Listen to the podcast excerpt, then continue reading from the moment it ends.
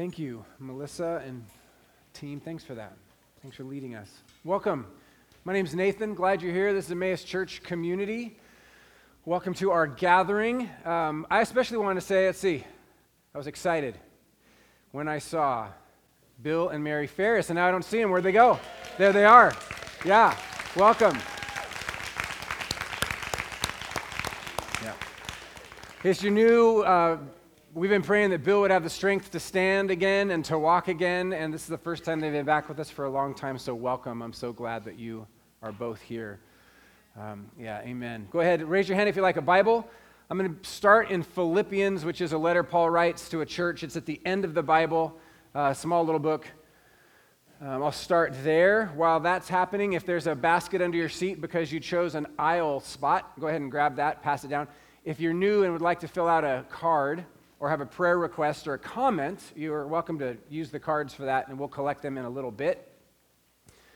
All right. um, last week, we've been praying for these folks this week, and so I just wanted to invite you to celebrate with us. Uh, these are some folks who were baptized or confirmed last week. Vanessa on Sunday afternoon confirmed her faith in Christ as a new Christian. It was, it was a blessing to pray for her. Uh, this is a picture of Micah Carpenter right after he was baptized.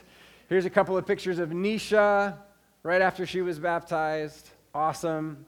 Here's Bodie responding to his, giving his baptismal vows, promising to follow Christ for the rest of his life. Love it. It's like new babies. This is Emma. I think it's my favorite picture of the day because of her little hand on my hand. Just can't get enough of that. Yep, there she is. And Robin. Amen. Amen. Let's just celebrate that again. I think it's just fantastic. Yeah. Amen. Amen. All right, so there are sermons where you might just sort of take them in like a glass of iced tea, sitting by the pool, sun on your back. This is not one of those sermons. This is like I haven't eaten in three days and Thanksgiving dinner is in front of me. Like voracious, like dig in, you ready for that? Can you bring that kind of passion to it this morning? I'm going to try. Got a whole lot to cover, um, and it's important stuff, and it's going to require you to turn on your brain and think a bit to enter into this, um, but you will not be sorry. So here we go. Ready? Go. Uh, sometimes bad things accomplish good things. You notice that? Sometimes things that seem bad or things that are actually bad they lead to good things. Like my friend who lost his job and had to move to a new town, but then found this fantastic community, and his whole life got wrapped into it. His whole family got, got wrapped into it. Losing a job is a bad thing, but in this case, it led to a very good thing. Or like my friend who got hurt, who was injured. She missed a whole softball season. That was her life, but she couldn't play. And, and so, in not playing for a season, she discovered that she loved tutoring kids in the inner city. And so, what was a bad thing, she got injured. Injuries are bad things, led to the discovery of a really good thing, which then set her on a whole different path for her life. Right? I've been thinking about what my life would look like if I drew my life as a line. Uh, I want my life to look like this. I think we all want our lives to look like this upward and to the right. Just perpetual improvement, right? Uh, most of us, however, would probably be pretty happy if things just stayed stable. Could we just keep it like on the like consistent, just straight line? In reality, most of the time, life looks like this. I mean, it's up and down and up and down all over the place. And then, when we come to a season of life which looks like this, it can feel very disconcerting. It can feel threatening. It can feel uh, like everything is, is going bad. It's, it can feel troubling we say things like, nothing's working out right. Everything's wrong. Everything's bad right now. Sometimes bad things lead to good things, though. Sometimes bad things lead to good. Sometimes there's a bigger picture behind the bad thing. And when you step back a bit, it's not that the bad thing ceases to be bad, because maybe it is actually a bad thing. But sometimes you can step back from that bad thing. You can see the bigger picture. You begin to get perspective on how maybe God will even use this bad thing to accomplish his great purposes, actually accomplish something really good. If you drew Jesus' life as a line, here's what it would look like. This is the shape of Jesus' ministry. Paul writes this to the church in Philippi.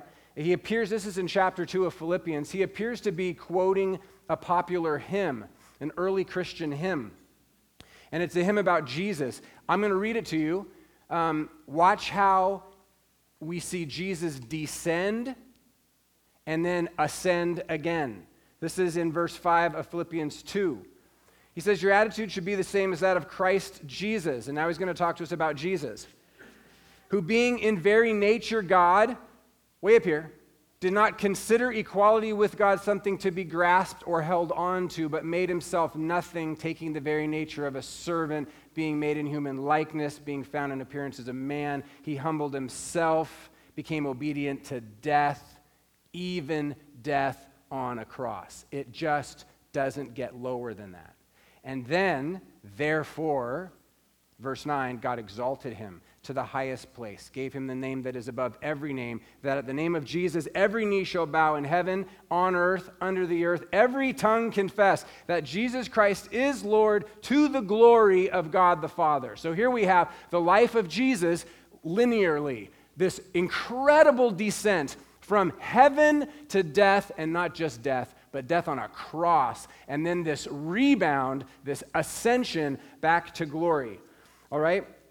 Today, we're here. We're at the bottom of the, the V. We're at the lowest point in the life of Jesus, the death on the cross. So, what we're going to talk about today in general is Jesus' death, though, of course, we'll push that to the specific. Recently, I heard an author say that um, death is the new obscenity.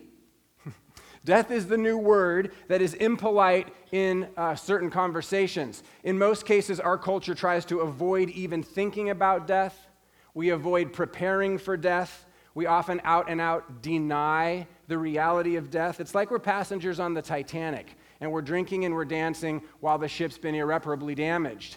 And we just are going to choose to ignore it. Or, what's interesting is that sometimes you hear people talk as if the only option the only way to approach or to have a perspective on death is just to eat, drink, and be merry, for tomorrow we die. Sort of this, hey, hands in the air. Like this is the only, this is the only approach that makes sense. But Christianity offers a very different perspective. Here's the key distinction between the common perspective on death and the Christian perspective on death. The key distinction is that from a Christian perspective, death is not the end. Uh, and I don't just mean that something comes next. I mean actually that, like, the early church fathers refer to death as the second birth. Um, it's more of a beginning than an end. And then there's even more to the Christian perspective on death. When it comes to death, Jesus, the one we follow, has been there and he has done that. And this makes all the difference in the world. This makes all the difference in the world. Today we'll look at the essential summary statement of Jesus' personal experience with death. And it's an experience, his is an experience which redefines death once and for all. Forever, it seems that death was the period at the end of every sentence. You lived, you died. You're born, you lived, and you died, period. And that's how all stories ended, right? But then when Jesus entered into death, that period at the end of the sentence was erased and replaced with a comma. And so now and forevermore, death no longer has the last word, right? Now it's just a pause on the way to the ultimate uh, reality, which is the resurrection, the culmination, which we'll talk about in a couple of weeks on Easter morning. Death no longer has the last word. Now, even today, as we read uh, through a series of verbs that all sound very bad, things that happened to Jesus, we'll begin to see how Jesus, in entering into death, redefined it forever. Okay? It's a move that Jesus makes that enables Paul to refer to death as something that has been swallowed up in victory. So, victory is actually eating death, consuming it, and then it will be no more. He says, uh, he quotes the prophet Hosea who says, Where, O death, is your victory? Where, O death, is your sting? It's like the, what, used to be a, what used to be evil and destructive and painful about this has, has been changed because of a greater reality. So the writers of the Apostles' Creed, they pin Jesus' suffering, that's what we said last week, to a specific time and place, even a specific person, Pontius Pilate. And that is to say that suffering for Jesus and therefore suffering for Christians, or maybe suffering for all humans, is always specific. It's never general, it's always specific. It always has a real time, real place. We talked about that last week. After declaring that Jesus suffered under Pontius Pilate, suffered in this specific way, Christians in the Apostles' Creed go on to declare how Jesus' suffering continued using four brutal, very specific verbs. These are the verbs that he was crucified, that he died, that he was buried, and that he descended. These are rough verbs, these are bad things. So let's walk through these four verbs and then I want to ask one question, and the question is why does the fact that Jesus was crucified, that he, was, that he died, that he was buried, and that he descended, why does that matter? What difference does that make? Okay, that's where we're headed. So, number one, crucified. Jesus was crucified. Nobody disagrees that this is how Jesus died. It's probably the least, it's probably the point about Jesus' life that is the least debated.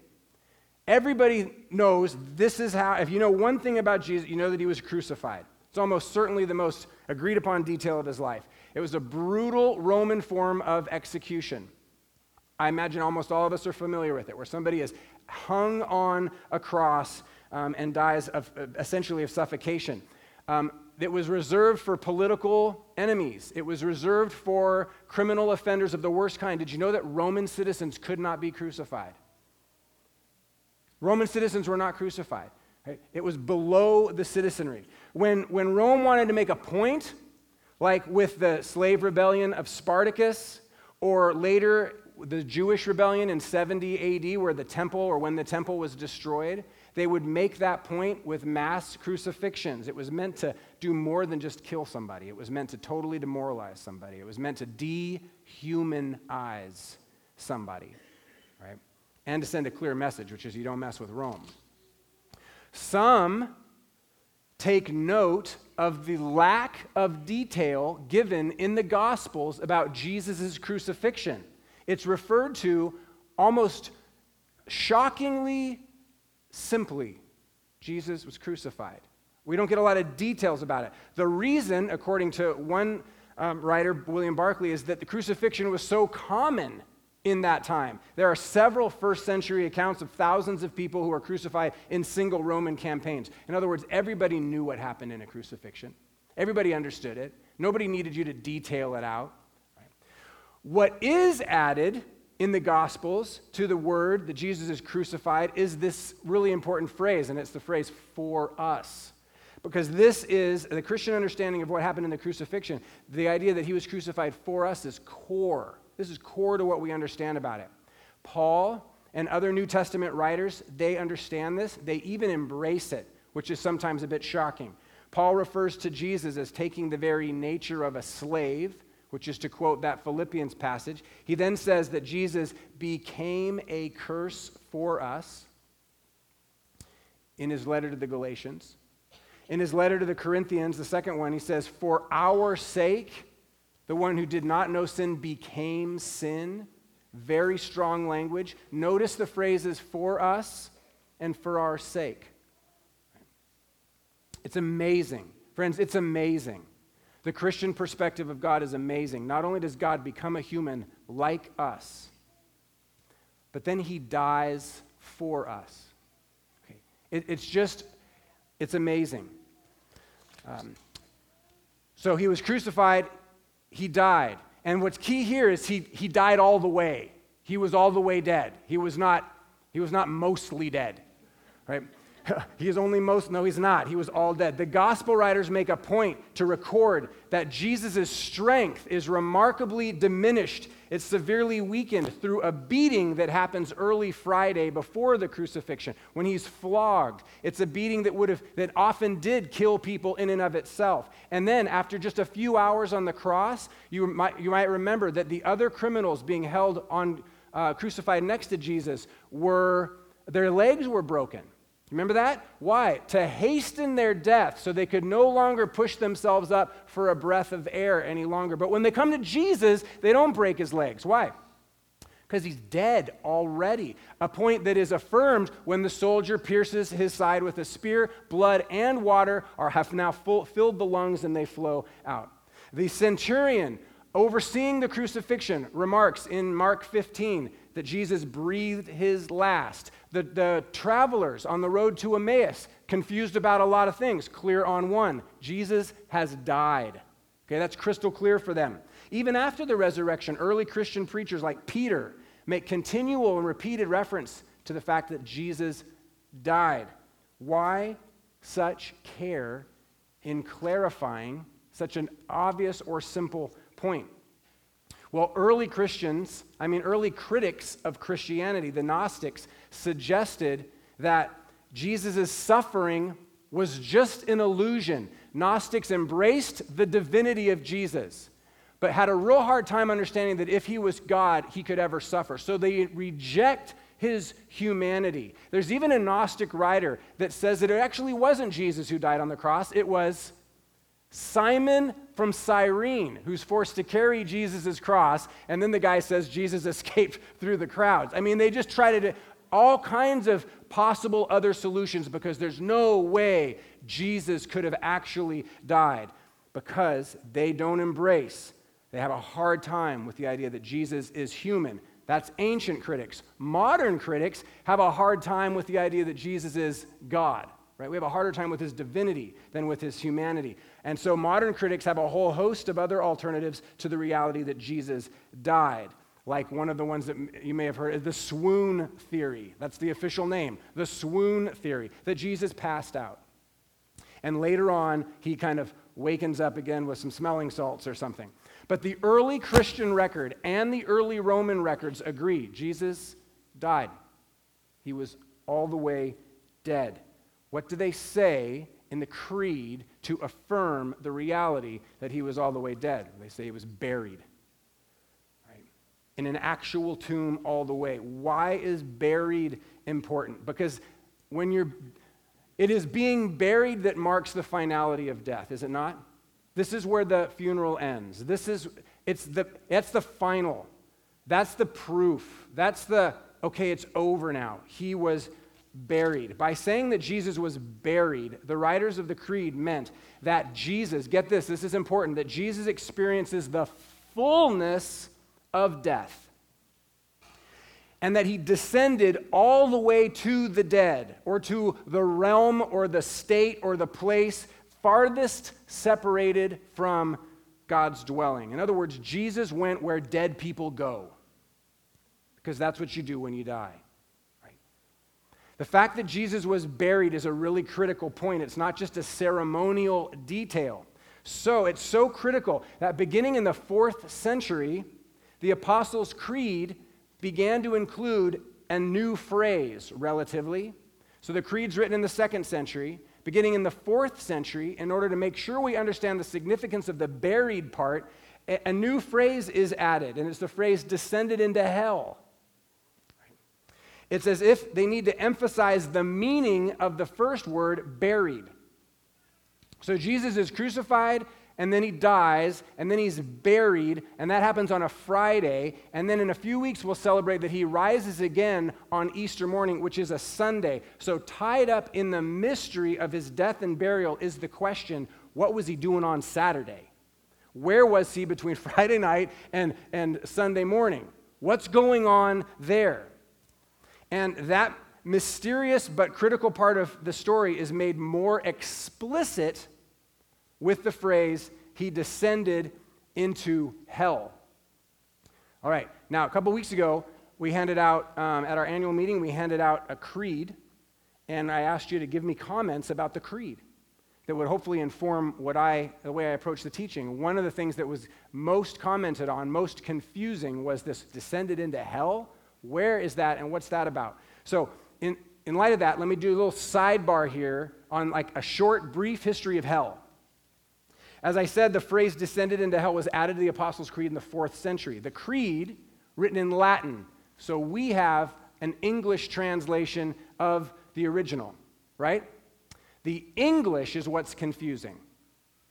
The English is what's confusing because the meaning of the word hell has changed since the fourth century. Originally, hell meant the place of the departed. Okay, like the Greek word Hades or the Hebrew word Sheol. It's the place you go when you die, it's the place of the departed. But later, and since the 17th century, the English word hell has been used to refer to a place of punishment, a state of final retribution for the godless, which is a concept found in the Bible. It is a concept found in the teachings of Jesus. But that concept is not referred to by the word Hades, but as Gehenna. So there's two words in the Bible that we translate into one word in English hell. Gehenna was a place that literally existed in Jesus' day. It was this constantly burning dump on the outside of town, always on fire. And Jesus would use Gehenna as a metaphor for a place or a state of punishment. Like in Mark chapter 9, where Jesus says, If your foot causes you to stumble, cut it off. It's better for you to enter life crippled than to have two feet and be thrown into hell. The word there is thrown into Gehenna. And he says, And if your eye causes you to stumble, pluck it out. It's better for you to enter the kingdom of God with one eye than have two eyes and be thrown into Gehenna. Jesus, using strong, exaggerating kind of language, he's not actually wanting people to pluck their eyes out, but he's trying to show just how important it is, how critical it is to prioritize anything that would distract us from. And then he, and then he quotes Isaiah, the prophet, and he says, referring to Gehenna or to hell, the worm, the place where the worms that eat them do not die, and the fire is not quenched.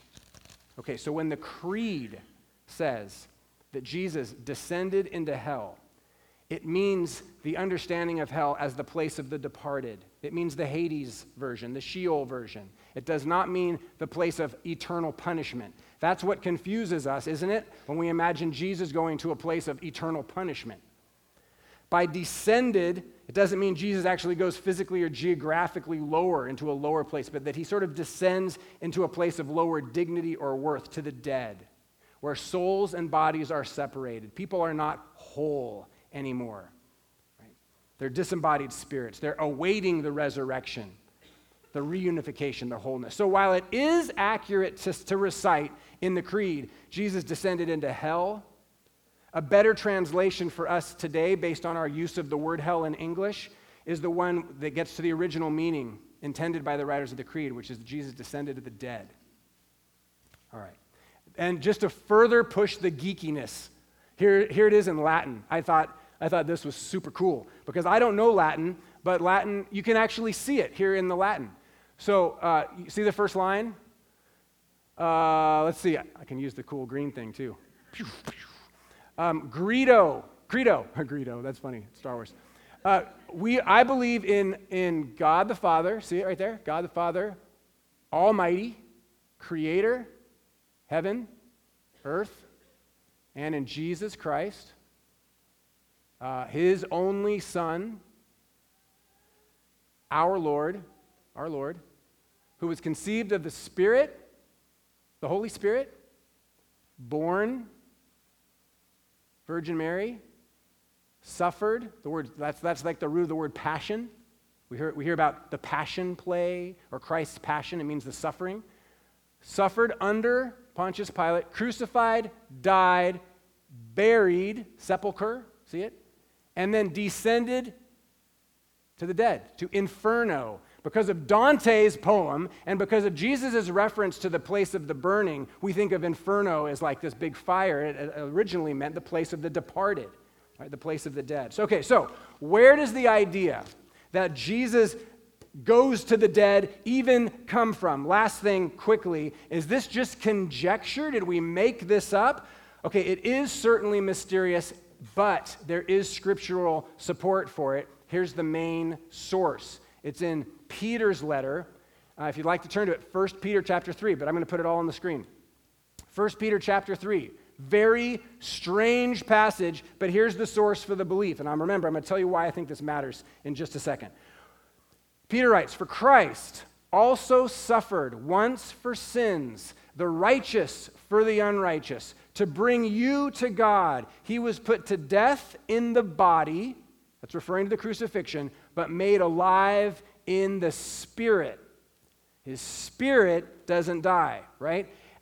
So here's what's going on on Saturday. What's Jesus doing between Friday and Sat- uh, Sunday? Friday and Sunday. Here's what's going on, according to Peter. After being made alive, he went and made proclamation to the imprisoned spirits. Who is that? To those who were disobedient long ago when God waited patiently in the days of Noah while the ark was being built. If you can follow Peter here, you're amazing, right? So we've gone from the death of Christ to Jesus preaching in the place of imprisoned spirits, reference to Genesis 6, which is a long time ago with Noah, and then in it, referring still to the flood, only a few people, eight in all, were saved through water. And now Peter's on to something else. This is the water that symbolizes baptism, that also saves you. Not the removal of the body, or dirt from the body, but the pledge of a clear conscience towards God. Goes on, next chapter, 4, verse 6, picks up the theme again. He's referring to pagans, and he says, They will have to give an account to him who is ready to judge the living and the dead.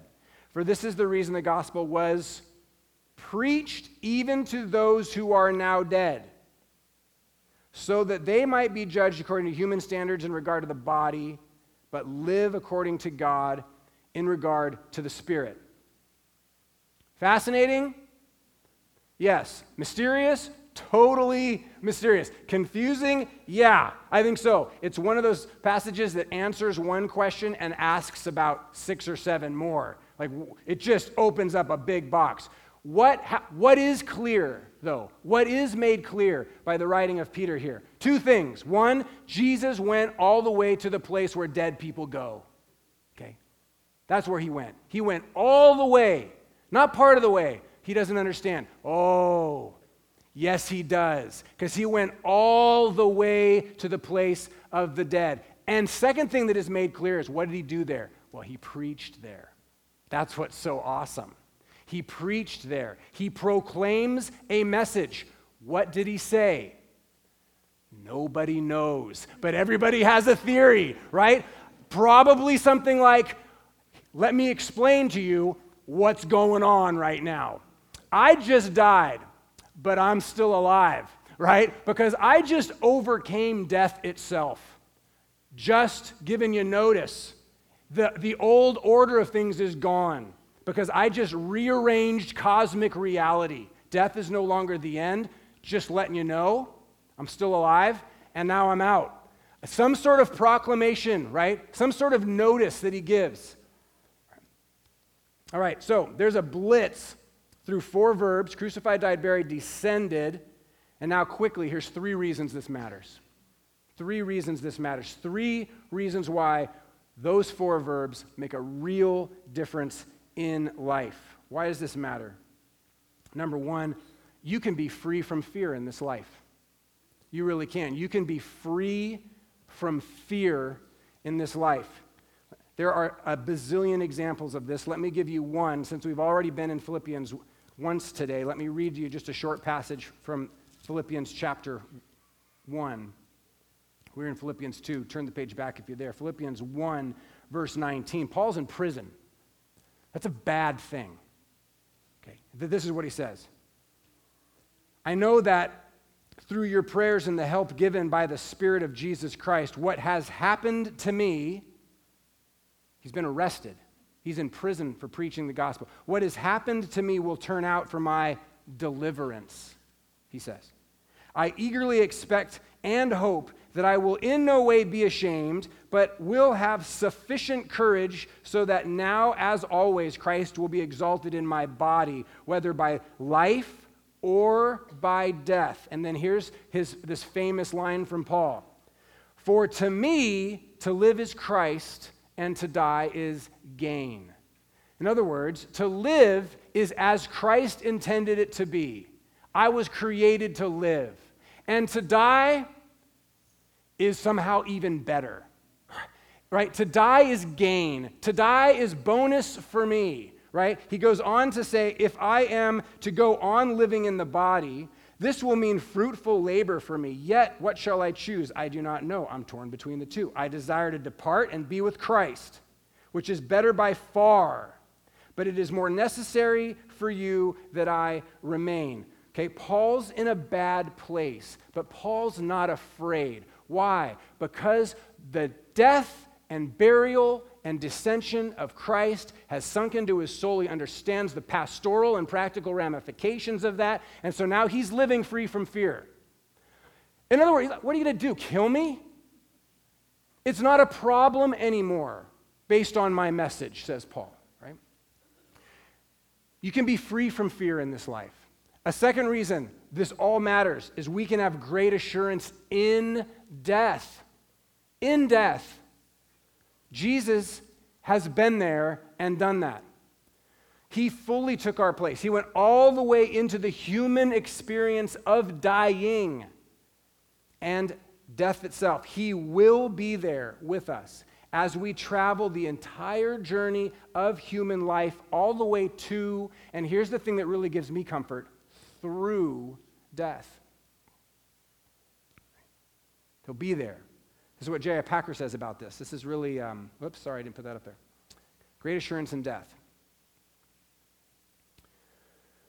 What makes Jesus' entry into Hades important for us is simply the fact that now we can face death knowing that when, uh, when it comes, it's going off the screen uh, when it comes, we shall not find ourselves alone.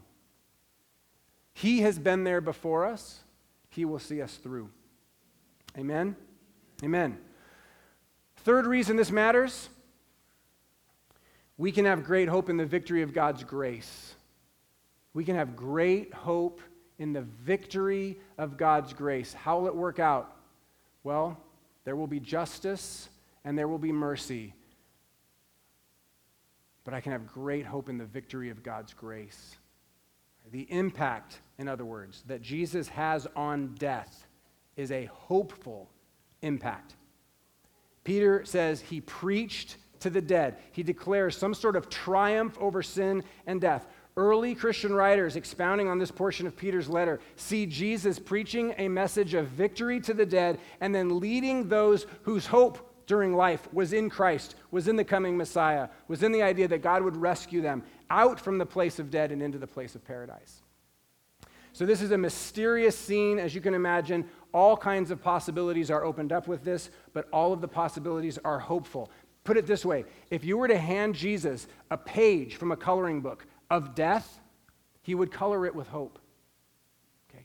He would just, it would just be washed over with hope. Not only has Jesus been uh, through death, not only has Jesus done death, but now because of Jesus, even death is co- colored with hope. Even death has the flavor of grace. Why? Because not only did Jesus himself overcome death, but when he was dead, he was preaching hope. His mind blowing. Right? Jesus brought hope to the dead. So maybe you're looking at a situation in your life and it is just too far gone. It's just over. It's hopeless. It's like it's dead. Maybe it's a dead dream. Maybe it's a dead relationship. It's just hopeless. It might as well just be dead. It's, it's well, I got news for you. It's not hopeless anymore, right? because something changed. Jesus preached hope to the dead. So you can't get any deader than dead, and you can't get any better than hope. And Jesus combines the two. Therefore, it's different now. There is nothing that is beyond the reach of God. There is some, there's nowhere you can go that's too far for him to reach you. Because Jesus went to the worst place, to the lowest place, to the farthest place from God, however you want to put it, and also brought hope there, therefore, there is no place that is beyond hope. Right? There is no reason that you should give up hope because, because Christ was crucified, died, and buried, and descended. This is what King David says, one of my favorite Psalms. He says, Where can I go from your spirit? Where can I flee from your presence? If I rise on the wings of the dawn, if I settle on the far side of the sea, even there your hand will guide me, your right hand will hold me fast. Uh, I invite you to consider this image as we close. Wherever you are, wherever you are, whatever you're facing, Jesus can be your hopeful guide. He can be your hopeful guide. Why? Well, because he's been there. He knows the way through that part. He's been there before. He's done that.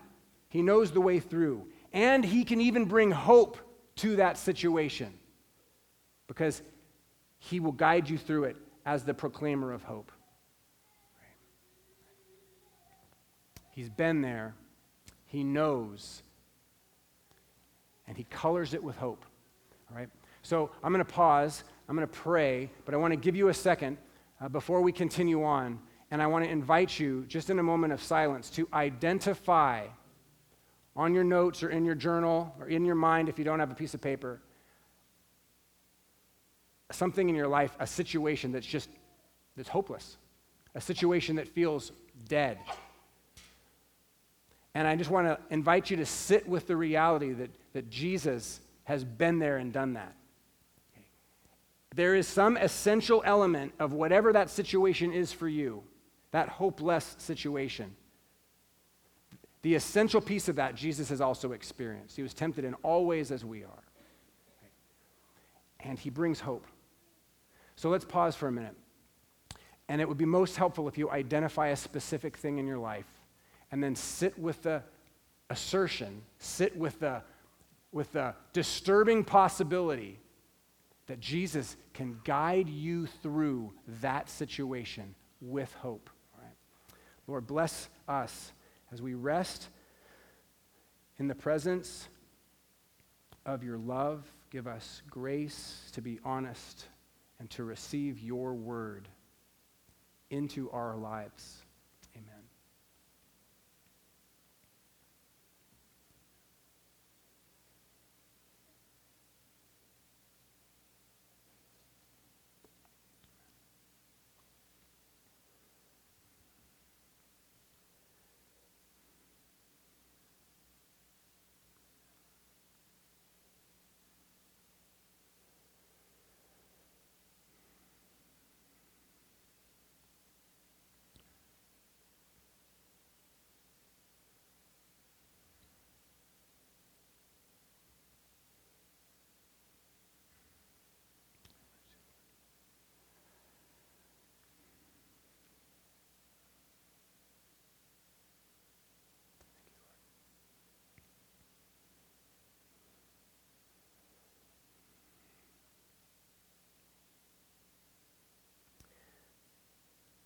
Father, may all of our lives, the upswings, the stable parts, the big scary crashes, may all of our lives uh, be seen in a perspective that is truly Christian, that recognizes the reality.